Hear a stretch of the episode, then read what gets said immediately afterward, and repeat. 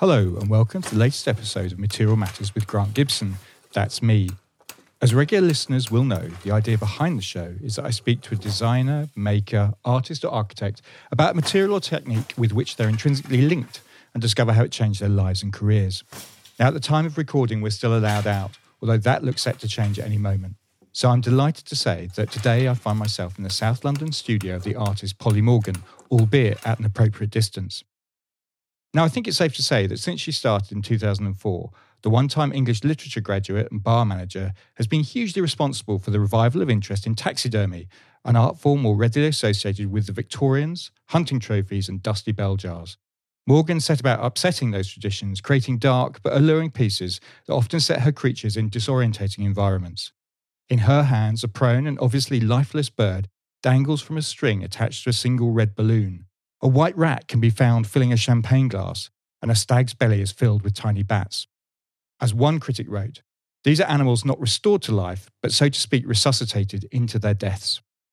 Her new show, entitled How to Behave at Home, opens at the Bomb Factory Art Foundation on the 14th of October and features snakes that spill out of cast concrete and polystyrene containers, perhaps signaling a new direction for her work. Polly, thank you very, very much for doing this. Thank you. We always start by doing this. Can we describe your working environment for our listeners? What are we surrounded by here? Um, well, I work in a former pub and I'm I got the basement. My boyfriend works upstairs in the nice architect designed office and I'm down in the beer cellar. but um kind of suits me better because I make quite a mess and it can get quite smelly. We haven't done a lot of work to the basement. It really was just a beer cellar when we moved in and um we've partitioned it slightly. So we've got one room. The idea of this room is that everything's supposed to be a little less dusty in here so that we can do what I can do kind of fine painting work and stuff and varnishing. And then outside, it's just a kind of concrete floored cellar, very low ceiling, low hanging pipes that any tall guests bump their heads on. We've got a couple of big workbenches set up. One tends to be where I do, uh, if I'm skinning animals or anything like that, I tend to do it on that desk and it also has some tools and stuff on.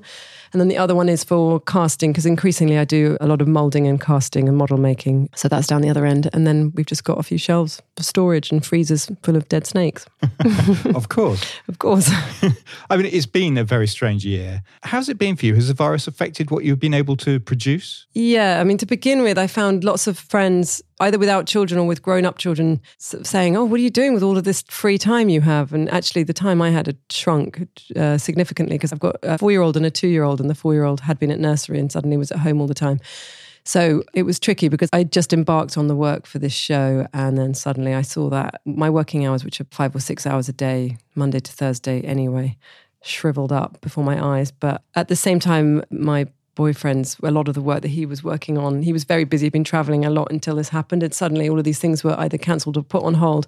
So we just sort of had to like tag team with the kids and give each other an hour on and an hour off. And um, I got back into it and got kind of a routine. And I actually started bringing my eldest son down to the studio sometimes and setting him up a little desk. And he loves drawing. And we even did a few molds and casts together. So I kind of found a way to do it around the children, which was good because I've never done that before, and I've certainly never really involved them. I mean, they're a bit too young to be too involved in the work down here, and there's a lot of dangerous stuff. I did manage to work, but then also, I think much more interestingly was that I suddenly realized my first thought when all of this happened was, oh, everything now has suddenly become irrelevant overnight. I didn't even know whether it was worth continuing with the show until I really started to think about what I was making and why I was making it and the kind of concept behind the work. And I realized quite how fitting it was. A, lot of the work that I I was making, well, literally to look at it was snakes or parts of snakes confined in small spaces, kind of packed into small areas or spilling out of cracks or fissures and things or apertures in objects.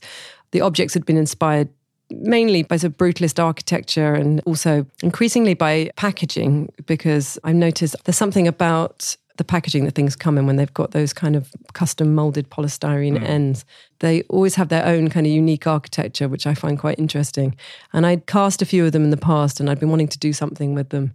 I realized that so much of the work was about homes or about dwellings or places that we kind of build for ourselves that are supposed to be liberating in many ways. And then I feel like a lot of the time these places can come to constrict you in some way.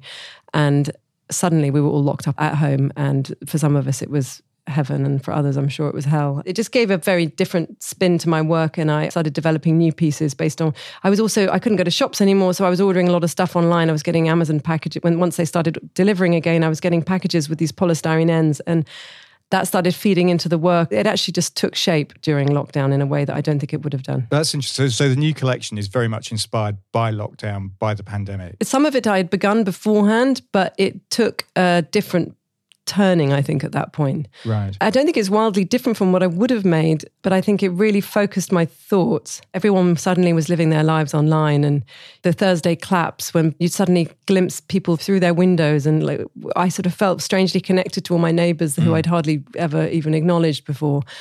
The title I'd lived with for a while, How to Behave at Home, I'd taken it from a book about etiquette, this 19th century, very prim book about etiquette. It was a chapter heading in that book. I think I'd started looking into things like that just because I was interested in not just physical constraints, but metaphorical constraints that we put on ourselves to make ourselves behave a certain way, or essentially to kind of curb our baser instincts and to conform. And I started looking at etiquette as a kind of metaphorical straitjacket and I liked this title, How to Behave at Home. It sounded quite obscure at the time when I picked it, and I liked the idea that it wasn't very clear. And then all of a sudden, we were all at home and living at home and having to find a new way to behave. And my show just started to make a lot more sense to me in that yeah, period. Yeah. So the phrase that stuck out to me in the press release that I was sent about the show is this phrase veneer as metaphor. What do you mean by that? I think that must have been referring directly to the title, perhaps, How to Behave at Home, and the idea that etiquette is a kind of metaphorical veneer that we all put on in order to pass in company and behave in a certain way. I realized that the skins of the animals that I've been using all of this time are kind of a veneer too, because animals look a certain way for a certain reason. You know, like snakes are a good example, which I'm working with most of the time, in that they um, they will very often say a, a non-venomous snake might mimic the colors of a venomous snake in order to deter prey. And that got me thinking about human behavior and and how we use social media and I mean um, social media being a kind of update I suppose on the the idea of etiquette.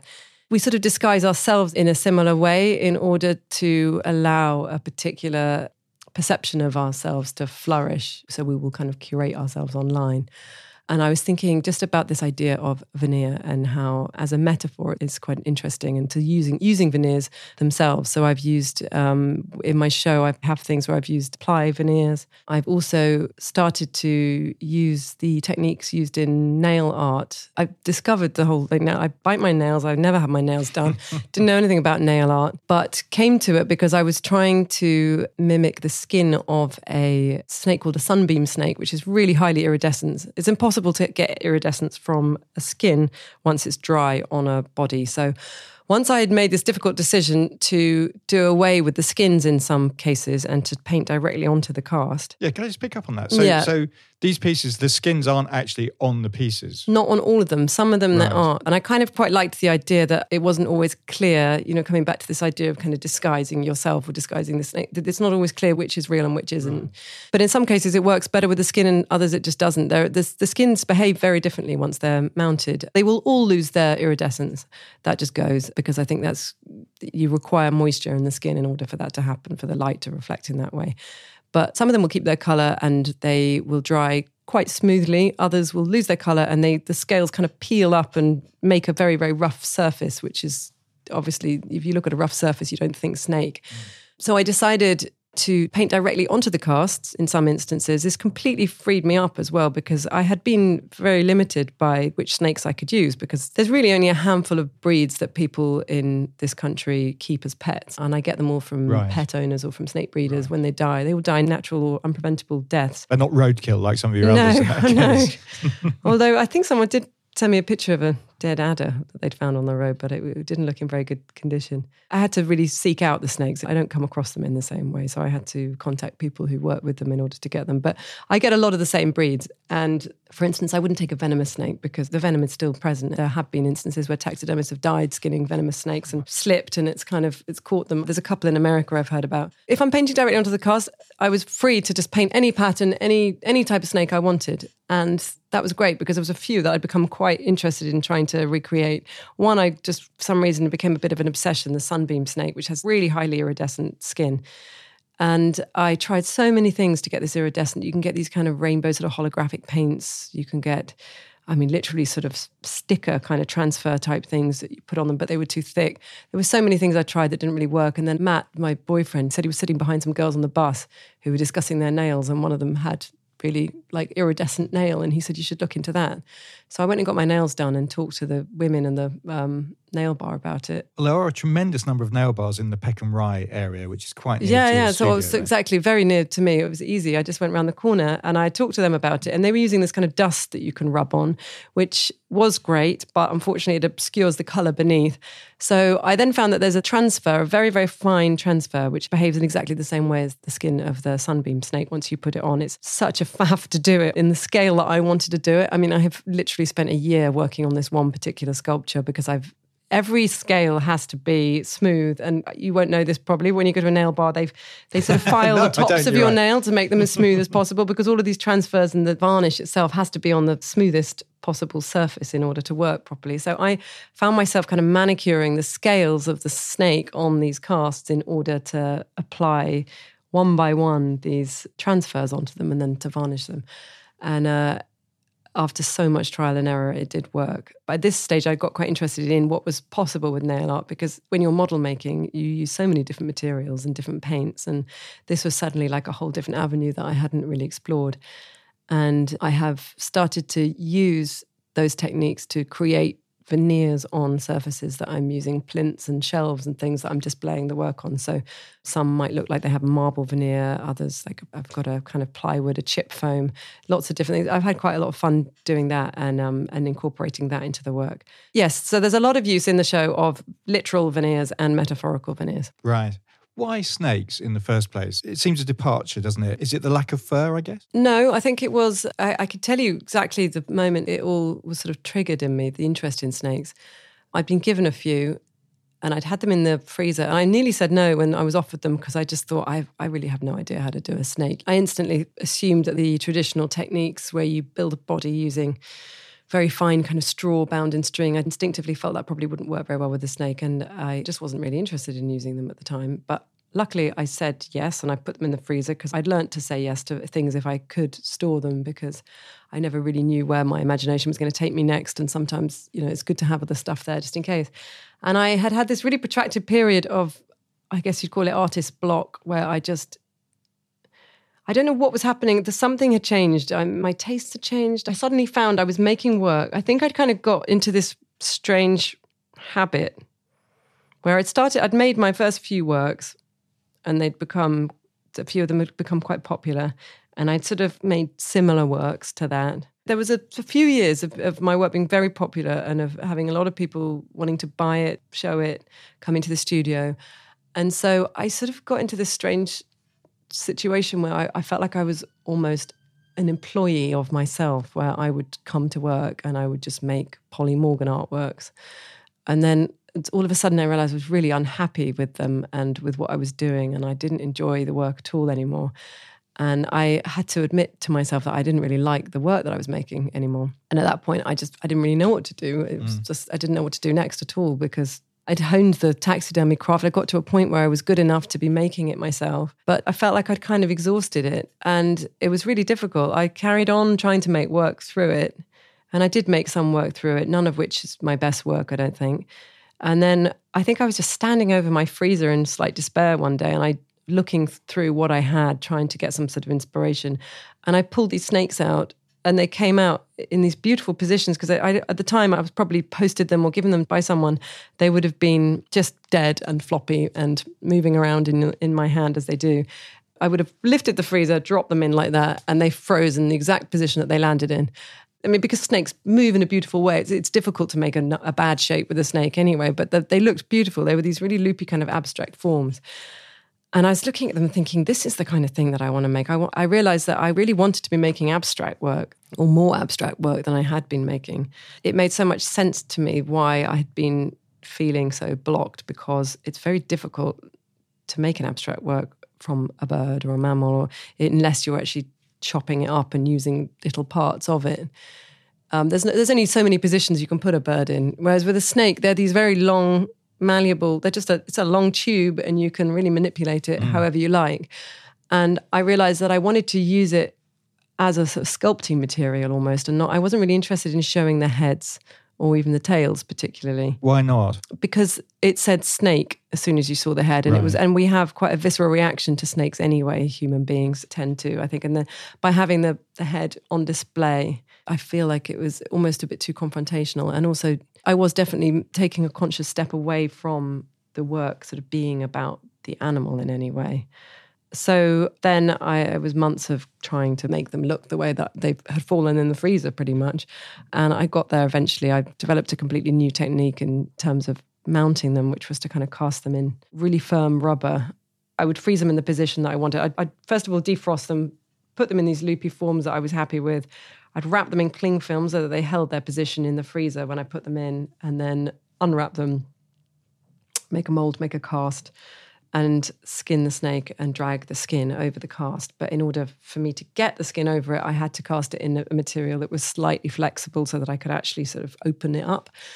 And it worked pretty well. And then I mounted them on these plinths. Like they kind of looked like these slightly sort of modernist sculptures mounted on plinths of uh, marble and wood. And they were the perfect bridge, I think, into the work that I'm doing now because I hadn't lost all interest in taxidermy. It was more that I feel like whatever I had been doing at the beginning had sort of been done, and I hmm. wanted to move on to a different So stage. it's all snakes now.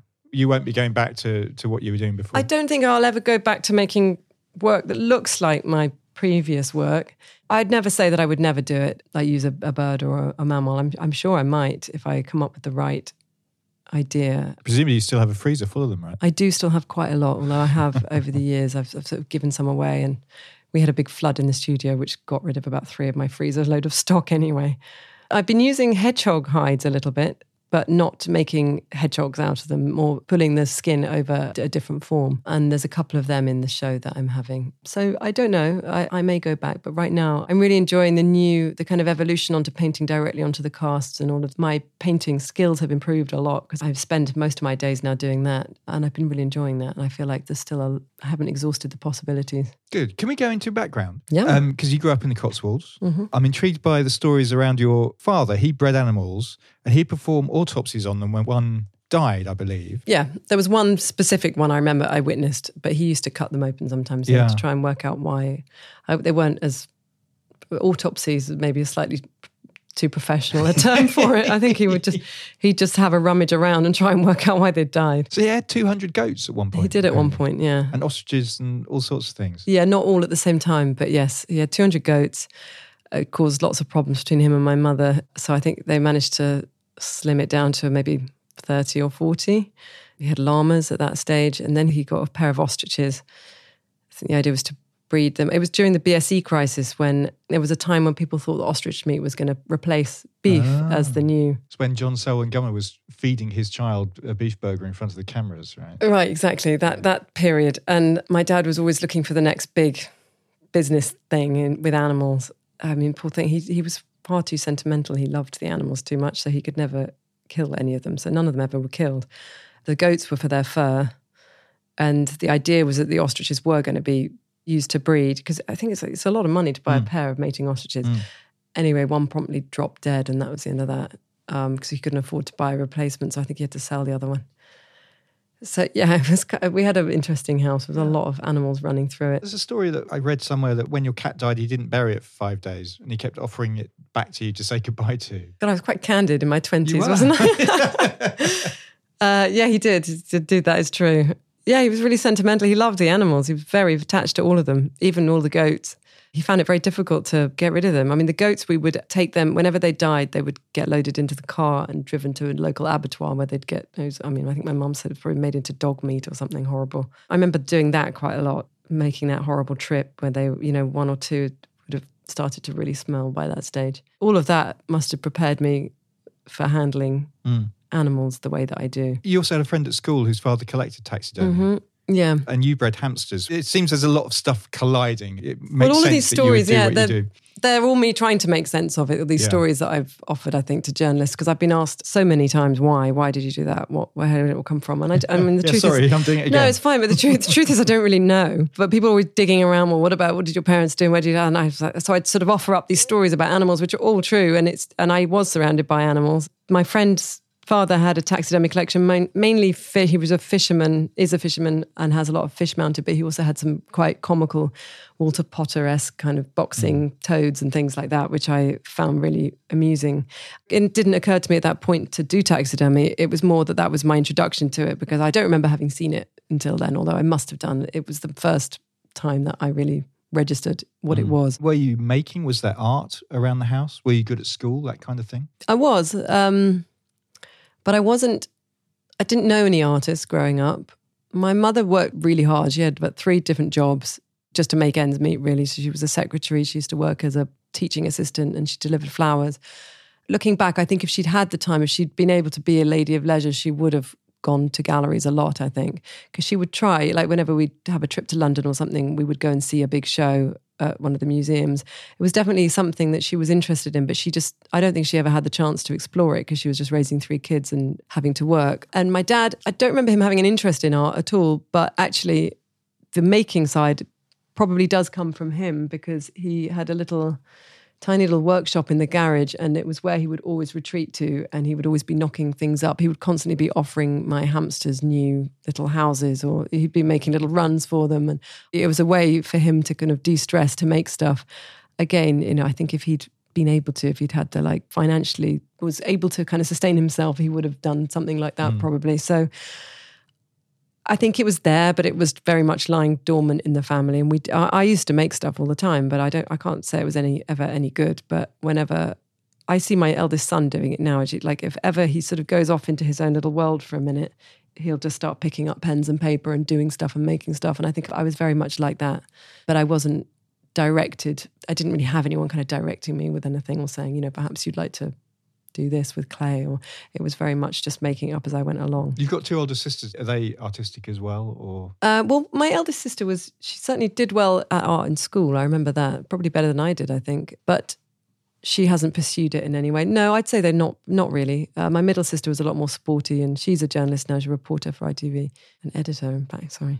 And my elder sister's now, she works in a school. So, no, not something they've really, they will go to the odd exhibition. They're not completely oblivious to it. But it was, it was me, I think, who got that bug. you didn't go to art school? Famously, No. You studied English lit at Queen Mary University, London. Did you have a sense at that stage what you wanted to do? Was art anywhere near your compass at that moment? It was always there. It confuses me as to why I didn't do it. Weirdly, I enjoyed acting as a kid, which I can't think of anything I'd like to do less now. Um, Why is that? I just don't like being the center of attention. Really, I think, I think I have an ego, and I think my work is, I, I'm, I'm, I like to stand behind the work. I want the work to speak for me, and then I can kind of hide.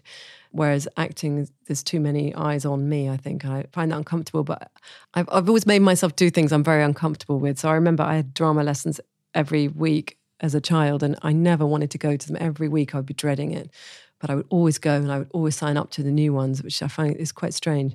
I think I felt that it instinctively it was probably quite good for me to bring me out of my shell. So, were I went on to do drama. I wonder in that case. The shyness kind of kicked in around 16, I think. And then I did an A level in theatre studies. It, it made so much more sense to do art because I loved art and I would have spent all the time I could in the art room. But I just, you know, when you're that age, you don't really know what you want to do. And I did theatre studies and I didn't particularly enjoy it. But at that point, I think that meant that I couldn't go on to study art anyway because I didn't have an art A level.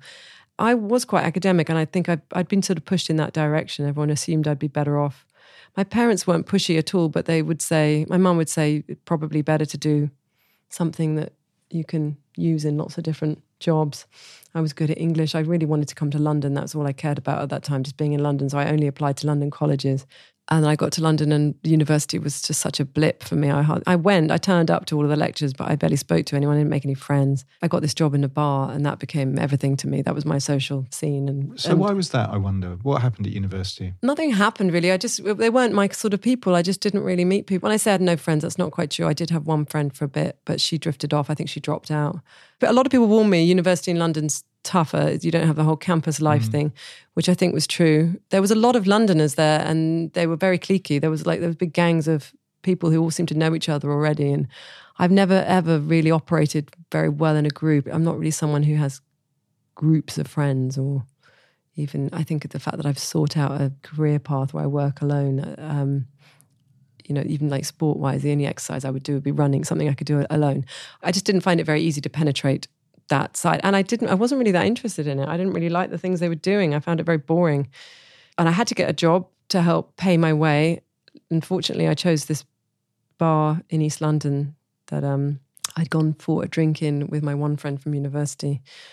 And I just left my details with this barman who's now the godfather to my son, and I'm still great friends with. And he just took my details and said they'd call me, and they did. And I got a job collecting glasses, and I stayed there for years. And I'm all my friends, really, everyone I've ever met, even Matt, I met through there. So this is the electricity. Electricity. I'll try and pronounce it correctly. Yeah, the This Shoreditch, Shoreditch electricity- Electricity yeah, Showrooms, it was called. in East London. I mean, it's funny because Shoreditch keeps cropping up in various of these podcasts that we've done in the last year and a half or so. But you were there kind of at the turn of the millennium. And we were just talking. I used to drink in there very occasionally. But for the listeners, can we try and place what that bar was like and what Shoreditch was like at that time? Well, it was completely unrecognizable to what it is today because I think there were two bars the Shoreditch Electricity Showrooms and one called the Cantaloupe. Cantaloupe, yeah. Yeah, and oh, there's the blue. What was it called? The Blue Note, I think it was called, wasn't it? And then it became Square. blue. Yeah. Mm. Um, so maybe three, but that was pretty much it. Um, well, when I suggested going for a drink with this friend of mine before I left my CV there, the reason I'd gone was because I'd heard that they were serving absinthe there, and I wanted to try it with her. Um, and everyone I knew was saying, "Why are you going there? You know, what? We don't go there. Go to Soho. Go into town." It's strange. There was a sort of a gravitational pull, and I, I always thought it was all chance, but I don't think it can be really because I got there and I just felt really at home in that environment, and it it was just full of people who were either artists or photographers or fashion designers. Everyone was just starting out. What became known, or I suppose they were known as the YBAs then. They were all sort of settled in that area. They'd um because they had cheap warehouse space. There was a lot of old um, buildings that were were really really cheap at the time, which you know they all kicked themselves. They couldn't afford to buy at the time, and now mm, worth millions and millions. It was just a really exciting, fun time because there was so much happening, and everyone was seemed really supportive of everyone. And yeah, it really felt like a moment. You don't really appreciate it when you're in the middle of it. It's only when you've got a little bit of distance and you look back and you think, wow, you know, and I knew this person and that person. And, and I look at the careers and the things that the people have gone on to do. And it was nice to think that we were all kind of there, like spurring each other on at that time. And then, of course, most of us left because it just changed so much and it became Soho, I suppose, in a way. And we were all priced out and people had families and we all sort of moved further east generally, but um, yeah, all over the place. I'm in touch with so many people from those days. So you're there, you're working behind the bar, and then, well, taxidermy. How did this happen? I didn't want to be a bar manager. I ended up managing the bar after sort of working my way through all of the other positions. And that wasn't my aim to be a bar. I really was enjoying it. It was a great time. I was only in my early 20s. We had so much fun. I never really had to pay for alcohol. We were always staying on late and drinking with friends. And uh, it was a perfect for that time in my life. But I knew that that wasn't what I wanted to do. And I was conscious of the fact that I would have to decide on that at some point or make moves in a certain direction. And everything I was drawn to was in the creative industry. So I tried, I did a photography course. I, I was always like drawing. I had loads of inks at home. I was always doing drawings. But I knew lots of really successful artists. And I everywhere I looked, there was like a really famous, successful photographer or a, um, a famous painter.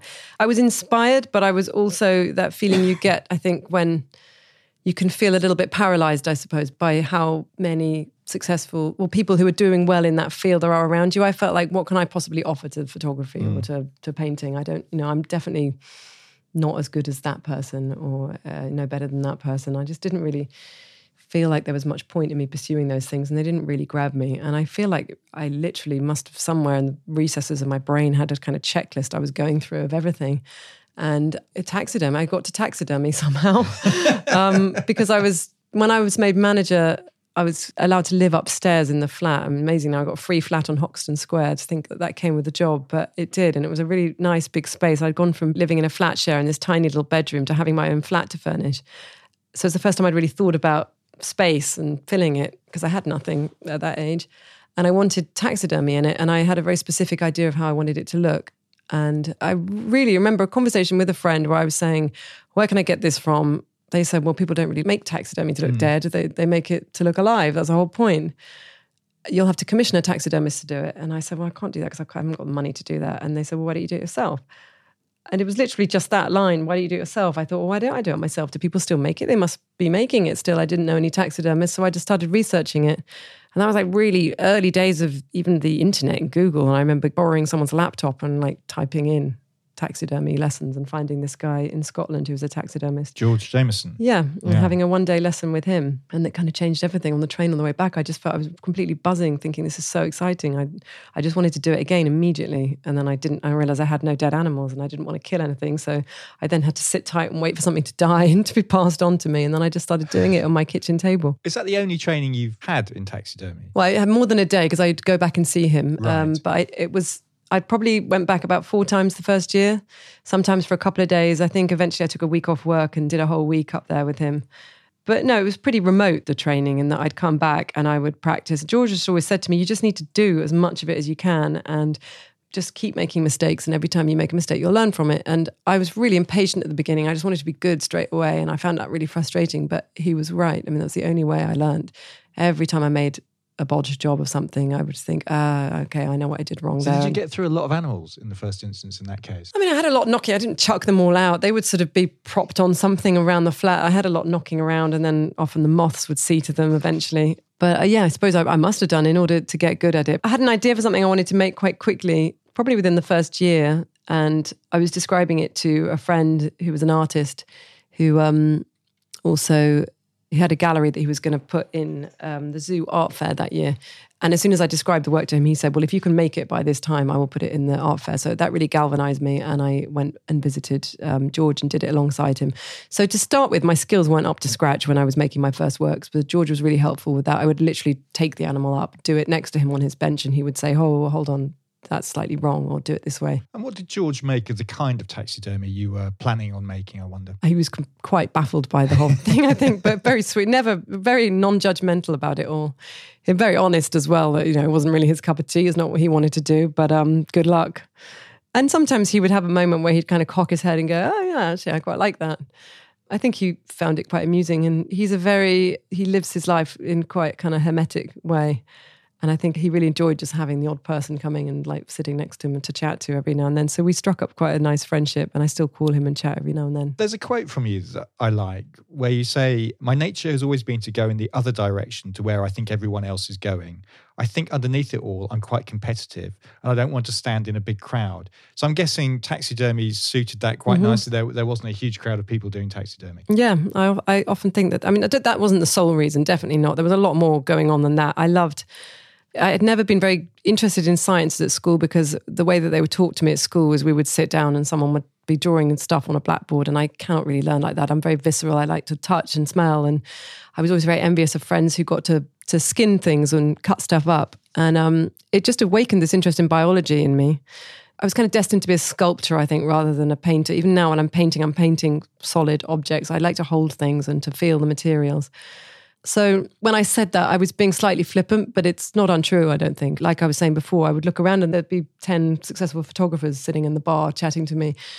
And I didn't really want to go in and compete. I thought, I, I want to do something that's mine. I also realized that taxidermy was quite an untapped medium. It was used by a lot of artists. I have contemporary artist friends who've used it in their work, but they would use it, you know, as a one off in one piece and then move on to something else. I didn't think anyone had really well, I can't say anyone. I'm sure there were people doing it that I didn't know of, but I didn't know of people who were kind of bringing it up to date or just modernizing it. I had no problem with traditional taxidermy, but I felt like, again, that's been done. People have done that very well. There's plenty of people still doing it very well. And there was no need for me to kind of enter that area. I read somewhere that somebody asked you to taxidermy a human. I think it was on the Messham's website. Is that Mm. true? Yeah. Who knows whether it, they were serious or not, but I sort of instinctively felt they were just because it was such a long email and it, it was really beating around the bush for the first five paragraphs and then finally got to the point. But yeah, they did. They said that they wanted their grandmother. There was this long winded preamble about their grandmother and how loved she is and how she lives with them. And she spends most of her time in front in this particular chair watching television. Um, and she's getting on a bit, but she's got a great sense of humor, and she's always joked about them having her stuffed and put it put in that chair so that she can live on with them. And it was always just a family joke, and now uh, they've actually started to take it seriously, and they're wondering whether this is actually a possibility, and if so, what would they, you know, would I be interested in doing it? Unfortunately, I don't think I even replied to it. I, told George about it, and he told me that apparently you can get a license to do this, I think, because he had once been approached by the family of a Hells Angel who died in a motorbike accident, and he had a huge tattoo all over his back, and they wanted the skin from his back flayed and mounted onto a, like stretcher bars or something. And they contacted George, and he said he'd looked into it and he'd got permission and then he said he suddenly was struck by the idea that he was going to have a man's torso delivered to his desk, and he panicked and said, "No, sorry, actually, yeah, I'm not going to do that." I can see that. Russell T Davies wrote a Doctor Who character that's basically just a, a, large stretch of skin as a kind of satire of the cosmetic industry. Can we talk a little bit about the process, Polly, of, yeah. of taxidermy? How you go about taxidermying a creature? Yeah, I mean, there's so many different ways. The way that I was taught, well, when I say there's so many different, there's different variations. There's not loads of different ways, but because taxidermists don't tend to work together they tend to work in isolation, certainly in this country. So there's not really like one particular way of doing it. Someone like me will go and learn from someone like George, and I will come back and I will use his techniques, and then I will slightly change this or that to suit me. So it's interesting. That's how, if you're a specialist, if you were to scan or uh, dissect a piece of taxidermy, I suppose that's how they tell um, which taxidermist did it because they all have their own like little ways. But essentially, when you're doing a bird or a mammal, you are first of all you're, you're skinning the animal once you've skinned the animal, you've got the body beside you. You then have to deflesh the skin, which is quite time consuming in most cases. Um, that's because you can't have residual flesh or fat on the skin, otherwise, it will uh, most likely rot. So once you've done that, you then have to tan the skin. If you're doing a mammal, it's a question of making three different chemical baths and putting the skins in those in order to effectively turn them into leather. For birds, it's much simpler process because they've got much thinner skins. I buy something called a bird tanning solution, which I just paint on, which I think is just a few chemicals dissolved in water that's sort of moth repellent and salt, and, and, and that's about it. And then you have to build your body. So you've kept the body that you've taken out of the animal. So you have this kind of flayed body in front of you, and you tend to put it in the position that you want your final mount to be. Sometimes that's very straightforward. With a bird, it's pretty straightforward. You can just sort of hold it move it around and measure it. With a mammal, particularly a big one that's a lot more complicated, you have to sort of put wires and things through the legs if it's standing up, for instance. Then you, in most cases, you will then um, build a body from the way that George taught me was to to use this stuff called wood wool, which is very fine straw, like the stuff they kind of pack crockery right. in, which can actually be quite a good sculpting material. You bind it with string so you make it quite tight, but it's still penetrable by wires. And you can kind of make little sausages and bits and add them all on, and you're kind of building up the musculature and everything like that. Um, and calipers are very useful to kind of to measure the actual body the whole time because you really need to, to, get it as close a fit um, as possible. The worst thing you can do is build a body too big because the skin won't fit around it, and and even if you manage to stretch it around and stitch it up, for a bird, for instance, you can do it. You might get the skin on, but then the feathers will never sit in the position that they want to sit in because they just physically can't because they, they, can't really move on the skin. So that's really crucial. Uh, if you're doing a mammal, mammals, larger ones tend to be a bit more uh, labor intensive making the body because you sometimes have to have a sort of wooden frame on the inside to make it stronger. And then you run wires along the if it's a bird, I keep the wing bones and the leg bones in, run wires alongside them, and then bind something around that. Again, you can use lots of different things, but I use something called hemp, which is used by plumbers to insulate pipes. Yeah. Bind that along there to kind of make up for the flesh that you've stripped off. And then you glue the head into the skull of the bird, because again, you've kept the skull and you've cleaned around it. Pack out all of the brain and flesh that's been removed in the eyeballs with clay, push the wires through, and sort of lock them in by bending one end and pulling them back again. And then it's a question of stitching up the incision that you made at the start and arranging all the feathers. And with birds, it's crucial to arrange feathers because you can do all of that and it will look terrible at this point quite often because the feathers are all pointing in different directions. But you have to fix it to something at this point and then spend a lot of time with a pair of tweezers trying to arrange the feathers in perfect alignment. Um, and at that point, normally we'll wrap it in a bit of cling film, or, or again, some taxidermists will wrap them in string to hold them in place while they dry. Because as the skin dries, it sort of acts like a shrink wrap. All the moisture is removed from it, and it starts to sort of it shrinks over the body that you've made. And at that point, the feathers will all start to move around again. So you need to hold them in place that you've put them. Hmm. And mammals essentially the same thing, really, but um, a little bit less arrangement with the fur. The fur tends to be a bit easy. You wash the skin at some point during this process too, generally. You alluded to the fact that you had this burst, very quick, early burst of success. Your first pieces, which included uh, lovebirds looking in a mirror, were shown at the opening of a restaurant called Bistrotheque, I think, uh, where you were spotted by Banksy. He invited you to do Santa's Ghetto, which was his annual exhibition mm-hmm. near Oxford Street. You then did the piece Rest a Little on the Lap of Life, which was the white rat in a champagne glass, which was bought by Vanessa Branson. Was there a plan? Did this all just kind of drop into place? No, I mean, I feel a bit embarrassed saying that it, it, dropped into place and there was no plan, but there wasn't really. In some ways, it was amazing luck that all of those things happened, and I can't take credit for all of it. I was in the right place at the right time, I think. I had friends through working in the bar and living in Shoreditch. I knew a lot of people who were either making art or showing art. So you know, you can be the best artist in the world, but if you're living in the middle of nowhere and you don't know who to show it with, particularly back then before Instagram, Instagram's changed everything and mm. for just the internet generally, because your work can be seen. But I was able to show things or at least talk to people about what I was doing very early on. But in other ways, it happened a bit too quickly. I, I definitely wasn't ready my skills weren't quite up to scratch, as I said. I mean, I did the best I could, but I'd go up to George and he would make sure that things were good before I left. But I think if I was rewriting it, I probably would have given myself a lot more time in obscurity to make lots of mistakes and make work that I didn't think was so good. And I was so unrealistic. I mean, at that time, I had no idea how any of the art world worked or uh, nothing. I knew nothing about it at all. I just knew the people working in it, but I didn't know how it operates in terms of sort of the markets and auctions and all of that stuff. Nothing so I was extremely naive and I would just make stuff and put it out there. And I didn't even really edit it very well, I don't think. If I look back, I think that some things I just shouldn't have shown, they just weren't really good enough. But I just sort of I finished them and I would just take it off and display it. And because I had no planning, because I wasn't expecting this to happen to me, because I didn't even really I didn't know enough about even the people I was showing amongst to start with. I had a lot to learn very quickly, and I I think I'd been in an exhibition, or maybe it was when I um, Vanessa Branson bought the work and I was installing it, and she had these two alcoves, and she was putting mine in one and a Grayson Perry pot in another. I was looking around her house and seeing all these huge name artists, and I just sort of felt suddenly really quite self conscious and a bit kind of humbled by it all. And it felt a bit weird that all of this was happening to me. I didn't feel I justified it, and I still don't think I, I did. But luckily, I took that on board, I think. And at that point, I sort of retreated a little bit and worked a lot harder. And I felt like I had to, if I was going to get these kind of opportunities, I had to really deserve them. I felt like I was going to get a tap on the shoulder at any point and someone say, you know, out. This is this is a mistake. This comes up quite a lot in various things. Some of the clippings that I read, the BBC Four documentary that you did, and also your YouTube channel.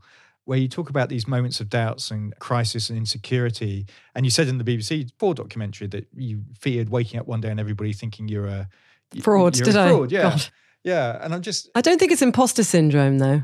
I think it's true. I think it just wasn't good enough, some of it. A lot of people go to art college for three years and they get it kicked out. You know, they go and they have to do these crits where they show work and people will tell them it's terrible and they'll go home and cry and they'll have a, and all of those things, they're probably very painful to go they through. Get but broken, which yeah. is what you talk about in one of your, your Yes, and I, I, think I do, yeah. And I, I don't know how well I would cope with that. Certainly now, I don't think I could do it. But um, I didn't go through that process and it made me a bit naive and probably a little bit arrogant in the beginning. I just didn't really I wasn't giving any of it enough thought. I'm trying to redress that now, and I've been trying to redress it ever since. And I, maybe it's a little bit of imposter syndrome, but at the same time, I, I am definitely my own worst critic, which I think is quite a good thing to be your own worst critic in some. Well, I don't know. I mean, it is in it is in terms of putting out the best work, but maybe not in terms of success. I, I do know that the most successful artists, I think, have like total self belief, and they don't really doubt what they do it can help propel you to success feeling that way. So that's quite interesting because obviously, as you've alluded to, you live with Matt Collishaw, the renowned artist. Does he have total self belief? No. No, but he's worked really hard. He works very, very hard. He works harder than most people I know. No, he doesn't. He has some belief. He's very like me, and I think that I will get to that point when I might have a lot more self belief. And I'm getting better. It's, it is getting better, but that's because I'm working my way through it and I'm just working really hard. And some artists are naturally just extremely gifted and they don't perhaps they don't have to work that hard and they have total self-belief because they are just very very good. But there's others who maybe aren't so good but they're very good at just convincing everyone around them that they are. And it can take you a long way i think that if you've got that kind of charisma. But i'm not one of those people. I don't think matt is either. And i think our way is to sort of work our way through it. Matt will just decide on something he wants to do, and then he will just buy every book on the subject. He will read every book he will just know everything about it. I, I, sometimes think it's almost so that you can't be caught out at any point down the line, so you really do know it very well. He's been quite inspiring in that way. I've sort of seen how hard he works at things, and definitely in the beginning, I was I expected things to work out first time far too much. And I've realized that they tend to work out on the sort of 15th time. I'm always intrigued by couples that are from the same kind of professional background. My parents were both doctors and they come back after a day at the surgery and fundamentally talk medicine over the dinner table. I mean, that's not us. Well, I was going to say, do you, do you, and Matt talk talk contemporary art? No. How does that work? No, we never, hardly ever talk about it at all. Um, no, I mean, we do. We don't really talk about it. We don't. We're not kind of critics particularly. Matt will talk about it sometimes, where he'll say, "Oh, you know, I think it might help you to look at." He's his art. His historical knowledge is quite sort of encyclopedic, whereas mine is fairly sort of in its infancy still. So he's very good at saying, I think this, this, and this artist would, would help you. So he's good at pointing me in the right direction in that respect. I'm more likely to talk about the materials or like, you know, the problems I'm having with certain materials and trying to work my way around that with with people. We talk about our own work. We do talk about that quite a lot. You know, he'll talk to me about ideas he's having about things and I have a lot of input on the stuff that he does and he's always the first person I show my things to. But we don't really talk about other people or other art much at all. We're not. Um, I think people are often quite surprised by that, but then none of our friends do either. Most of our friends are artists working in the arts. It's the last thing we want to talk about. I have met artists who talk about it all day long, and I find them a bit boring. We're not that serious. We t- we tend to sort of talk nonsense. Taxidermy. I was digressing there. I'll, I'll return to taxidermy must have given you a kind of huge insight into anatomy, I'm guessing. I was intrigued by the effect that a burst appendix had on your work. You, you developed gangrene, yeah, I believe. Did, and that yeah. show, I think Endless Plains, was based on the host parasite relationship. Yeah. Uh, you had a stag uh, and with a hole in its undercarriage, and, mm. and, inside there were hordes of bats. That was based on your, sort your of. experience. It was, again, it was a kind of starting point. Yeah, definitely. Um, I was in hospital for a couple of weeks. I was really seriously ill. I really nearly died. I was on cloud nine for a while afterwards when I realized what a near miss it, it had been and just feeling well again. I kept thinking like how weird it was that a part of me had died died and effectively rotted inside me. And that did kickstart a kind of train of thought. It had happened just after I got back from the Serengeti. We'd just been on a safari. I'd always wanted to go on safari. And one of the reasons it got so bad was because I assumed it was food poisoning So we'd been to a seafood market in Zanzibar just the night before we came back. So I just assumed it would be food poisoning. And so did all the doctors. It got to such a bad stage because we'd kind of dismissed it early on for that. And the Serengeti, one of our guides told me, meant endless plains and that then became the title of the work as I was thinking about, and I had been interested in this for some time, I think, since I took a photo of a rotten blackbird with maggots swarming all over it. I always wanted to make something that everyone felt was very ugly, turn it into something quite beautiful and try and challenge that a little bit and look at it in a different way. Because something dies, and yes, it's sad, it's a death, but then it always becomes a host for thousands of new lives. So uh, that's what the, the picture of the blackbird had been about, and that's kind of what the stag stag had been inspired by a dead wildebeest I'd seen in the Serengeti, and it had been hollowed out by vultures. It looked effectively like a wildebeest lying down until you got up close and you realized there was a big cavity in the stomach and it was completely hollow on the inside. So I had this idea of making this kind of endless plane inside with it was concealed mirrors, so it looked like it went on forever. This kind of bat cave inside it. So it was a combination of that trip and then the subsequent illness and then the show shortly afterwards. Mm. I'm intrigued. Does your audience always understand what you're trying to do? It seems to me that our culture has become far less nuanced and people's attitudes rather more militant. Mm. There's been a huge rise in veganism since you started. I mean, you've had death threats in the past, I believe. Mm-hmm. How do you cope with that? Well, I don't think I'd cope very well if it happened a lot, and it doesn't happen much at the moment. I had a few emails years ago with someone sort of saying that they knew where I lived and they were coming for me, but they were also badly spelled and they came at weird times in the night. And I just felt that they probably weren't in the same country as me anyway. And I thought, if you know where I live, you're probably want to frighten me and tell me where I live. So I kind of I managed to rationalize it, but um, but yeah, it's not it's never pleasant that kind of thing. I've tried to always be as vocal as possible to head it off by explaining that these animals aren't killed. I eat meat. Come and get me for mm. that. Animals are killed so that I can eat them, but they're not killed for my taxidermy. And I think it's perverse to kill something and then try and make it look alive again. And I don't think it's necessary because there's plenty of things dying that you can get your hands on. It's just a question of getting your hands on them. So I just have to try and be quite hardworking in that respect, you know, in that particular part of my work. So yeah, I don't enjoy any of that but um, I I just don't get it very much anymore, and yeah. I think people have other concerns now that they're probably trumped animal rights at the moment. So as long as I steer clear of um, them, maybe i will be safe. I don't know, but yes, I do. I agree with you that we are becoming there is a lot less nuance, and that's partly what I talk about in this show. Is the idea that we're becoming more, we're contorting ourselves more and more into these kind of impossible positions where we're trying to please everyone and not offend anyone, and it's it's not possible. And you you know you can see it's not possible. There's a collision of rights where one right sort of trumps another right, and then there's a clash, and then someone's suddenly cancelled, and and it's it's quite distressing to watch actually but again, that's kind of what is feeding into my work. The idea of these, the, the, snakes are almost, they, to me, they look almost like hernias, you know, like something that's been kind of, that's bursting out that we're trying so hard to keep it down and it's just going to pop up somewhere else. I've taken up loads of your time, Polly. So final question, really about the future. Mm. You once said that you imagined yourself living in the countryside with a load of dogs. Mm. Uh, is that still the case? Yeah, it's something I'm always sort of trying to head off because I, I think if I, if I relaxed, then that's exactly what would happen. So I'm fighting against it still. We rent somewhere in the country that we go to when we're allowed to, like lockdown or not. We go there at the weekends and we spend the, the school holidays and stuff there. So that's kind of cured my country longing a little bit because I get that and then I get to come back to the city. Um, but I'm sure inevitably that's how I will end up at some point. Yeah. Very good. Polly Morgan, thank you so much for your time. I really appreciate thank it. Thank you. It's been lovely talking. To discover more about Polly's work, go to pollymorgan.co.uk. How to Behave at Home runs at the Bomb Factory Art Foundation in London from the 14th of October to the 2nd of November. There are images from the interviews as well as little films and other things on my Instagram page, Grant on Design. And guess what, people? I have a new website. You can find all the podcasts that I've done, sign up to my newsletter, and lots of other stuff at grantondesign.com. If you've enjoyed listening and want to see this podcast flourish, then please rate and review on Apple Podcasts or wherever you listen to this from. If you feel so inclined, you can go to my Patreon page and make a pledge at patreon.com forward slash material matters. You'll be helping to take the message of the importance of materials, skill, craft, and design to a whole new audience. Thanks so much for listening, and please stay safe and well.